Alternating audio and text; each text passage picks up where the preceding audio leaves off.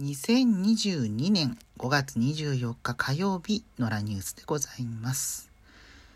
えー、ツイッターでね、えー朝からトレンド入りしていましたけれども、保険証原則廃止っていうのがね、これあのマイナンバーカードに将来的に、えー一本化して、健康保険証については原則廃止にしていく方向で検討に入っていると。まあ、政府が6月にですねいわゆる骨太の方針というものをまとめるんですけれども、まあ、そこに盛り込むことを考えているという形で、まあ、報道によりますと、えーマイナンバーカードが利用できる設備を導入している医療機関がまだ全体の2割弱だと。去年の秋にですね、健康保険証の、情報をマイナンバーカードの方に紐付けることでマイナンバーカードを提示すると保険証代わりに利用できるようなサービスが導入されているんですがまだ2割と、おまあ、そこにはねその診療報酬の関係で、えープラスアルファの窓口負担が普通に保険証を提示するよりもお金がかかってしまう、まあ、数数円？数十円？とかですけども、えかかってしまうということでそこで、えーまあ、利用者側のメリットがあんまりないっていうこともねあったり。利用者側はメリットがないし導入側はまあね補助制度とかはあると思うんですけど、まあ、結構ね機材買うとなると大変ですし、ね、病院によってはまだ電子カルテとかも導入してないようなね、えー個人経営のところとかあったりすると思うので、うん、そういうのもねあったりするんでしょうけども、まあ、マイナンバーカードに一本化することによって、えーまあ、起用歴といいますかねどういう薬が処方されているかとか、えー検診などの情報がそこに、まあ、一元化されて情報を扱われる、まあ、その情報を一元化して、えーすることに対してはねえーまあ様々な意見があるとは思いますが私個人としてはもう、えーどうでもいいからとりあえず 自分の情報はひとまとまりにしてほしいというような 考え方なので、えー利便性の方に振っているようなタイプの人間なので、えー個人的には歓迎しているんですけれどもね、まあ、もちろんね情報が漏洩するような脆弱なものっていうのは良くないのでねそこはもう断固して反対ですけれども。っていうようなことで、まあ、マイナンバーのマイナンバーカードの保険証っていうのは、えーまあ、将来的にこの日本の、えー健康保険のところで、えーいいんじゃないかというような感じはあったんですけれどもまあ原則廃止というところまでね踏み込むとね結構大きいですよね。うんまあねその辺の話すると運転免許証とかもね、えーマイナンバーカードに情報を盛り込むことで、えー持ち歩かなくても、まあ、マイナンバーだけマイナンバーカードだけ持ち歩いてるといいみたいなね感じはあったりしますけれども、まあ、まだねマイナンバーカードこのプラスチックのカードそのものがあんまり普及していないですよね。うんだから余計にねまずそこの普及、まあ、マイナポイントマイナンバーカードを持ったらまずポイントが付与されてで、えー今度ですね6月からかな、えー口座を紐付けたりとかその保険証の情報を紐付けることで追加のポイントが付与されるというような政策は行っていますけれども、まあなかなかねちょっと手間ですからね、えーいちいち、まあ、申請は、えーリモートでもできるようになったようですけども受け取るためには今だったらまあ予約取って、え役所に行って、えっていうその時間の調整が必要なので、まあね、本人確認するためにそこは必要な手順なのかもしれないですけどでもわざわざね時間作って区役所まで行ってみたいなそういうことやる人ってなかなかいないんじゃないかなという気もしますけどもね、うん、私結構ね早めに作っていますね。これ有効期限が2028年までなのでってことはこれ10年もの？10年もの？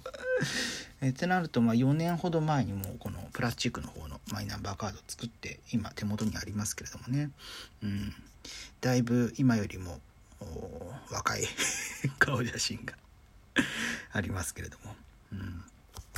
まあねなるべく、まあ、今あのマイナンバーカード持ち歩いてはないですけどあの個人番号がねバレちゃうといけないとかあとそもそもねこのマイナンバーカード交付された時に袋がカバーがカバーケースがついてくるんですけどこれがねなんかまあまあプラスチックプラスチックっていうかビニールなんですがこれをねあのまあそれをに入れるとお個人番号の欄と性別の欄かな？あとあのそうですね、えー、臓器移植の同意のところがその3箇所が隠されているような仕組みになっているので、まあ、これパッと見せたところで、えー、漏れてまずい情報は、え、漏れないというような感じの対応になっているんですけれども。ただねこれがねちょっとねあのまあ、ケースに入れるとケースというかカバー、まあ、結構ねあのー、なんだろう周りがバリじゃないですけど。ね、外がちょっとまあ、カードがねスムーズに入るように余裕を持たせているという関係もあってこれをカバーしたまま財布とかに入れようとするとうまく入んないんですよね。うん。だから持ち歩くこともしないでっていうのもあったりとかしてますけれども。まあねこの辺のその利便性というか持ち歩きの問題。うん、このマイナンバーは知られてはいけないっていうところが大前提にあったのでだからこそ持ち歩いて落としちゃったらどうしようとか見られたらいけないんでしょうみたいな。そういう気持ちから、えー、そもそも取得もしないし取得しても持ち歩かないっていうような、えー、ところにつながってくると思うのでその辺ね利便性については、うん、うんどうにかねしてほしいななんていうふうに思ったりしますけれどもね。うんまあ、健康保険証もね持ち歩い最近は持ち歩いていますけれども、まあ、長らく家に置いてたりとかなかなかねその外に出て、まあ、急なね体調不良とか急な病院の例えば事故とかでね入ったりすることはあるでしょうけれどもただまあ大体の場合ねあのその場で保険証なくてもあ、まあ、その時点では全額負担しなければならないけれどもえー、後でね申請することで3割負担に切り替えることもできるので、まあ、この1枚、えー、財布の小さいスペースを蝕むというか保険証で取るよりは持ち歩かない方がいいかなというふうに思ってはいましたけれども。この間あのあのカバンを買い替えたのでちょっと余裕があるので 最近は持ち歩くようにしてますけれどもね、うん、健康保険証もね今あのカードタイプのが主流で私もそうですけれどもカードのねプラスチックの、まあ、会社が属している健康保険組合の健康保険証を使ってるんですけれども、ね、物心ついた頃ってまだ紙でしたもんね。紙に家族の全員のが入っててねご記憶にある方いらっしゃるかなと思いますけど、うん、それがここ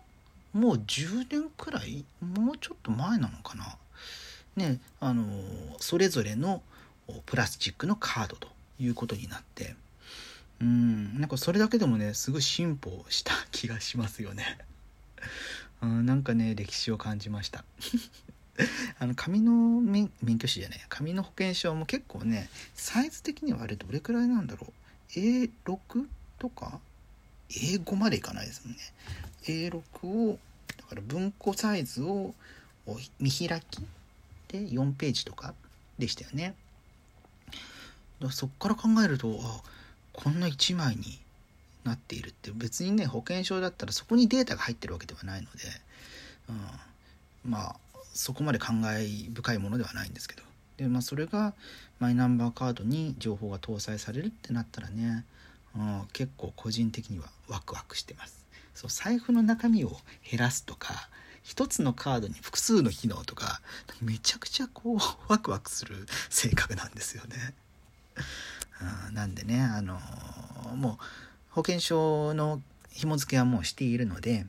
まあね、マイナンバーカードで受付できる医療機関に私は行ったことがないんですけど、まあ、もしねかかりつけのところがそういうものに対応するようになったらちょっと一度使ってみたいななんていうふうに思ったりしますなんかあれですよねこう非接触でかざすだけで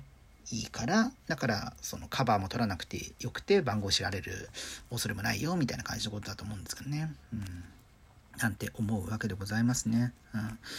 えー、結構ね、この話題に時間を割いてしまったんで、他のこと駆け足でご紹介しますけれども、えー、今日ですね、あの、知床の遊覧船カズワンが、えー、まあ、あの一旦は引き上げて、え釣って、え栄光していたところ、おそれがね、まあ、ちょっと細かいところは今調べてる途中なんでしょうけれども引っ張っていたところ何らかの理由で海底にまた潜ってしまったというような話なんですけれども水深182メートルの海底ということですけれどもね。これまあ報道を見ていますと8時から10時頃に落下したと見られるっていうこれは今日の午後の1時台のニュースなんで、まあ、そこからちょっとね状況変化してるかもしれないですが、えー、まあ、引っ張っていく時曳航する時のナイロン製のベルト2本が切れておりというふうなことが、えー、19時台の記事に載っておりますね。うん、でもこれってその8時から10時の間って結構ね幅広いのであ即座に分かるもんじゃないんだっていうのはねあの驚ってる方結構多いですよね。うん、なんかねこのベルトが切れてその重さが変わるわけじゃないですか引っ張っていたものが。ってなるともうそこでなんかおかしいなっていうような検知するような仕組みがあったりするのかなとか思ったり、えー、するんですけれどもそういうわけではないんでしょうね。うんまあ、あのこのもちろんね発掘といいますか、えー、引き上げて、えー、原因究明、に何らかの寄与することがね期待されるわけですけれども、うん。まあね、この作業をされてらっしゃる方その引き上げの、まあ、潜水も含めてそういう方々もね、えー、すごい過酷な状況でされてらっしゃると思うので、まあ、無理強いしない程度ではあるといいなとは思うんですけど、うん、できる限りねこの関われて関わっている方や、まあ、ご遺族や犠牲者の皆さんの思いが報われるような形になればいいななんていうふうに思ったりする今日この頃でございます。それではまた次回です。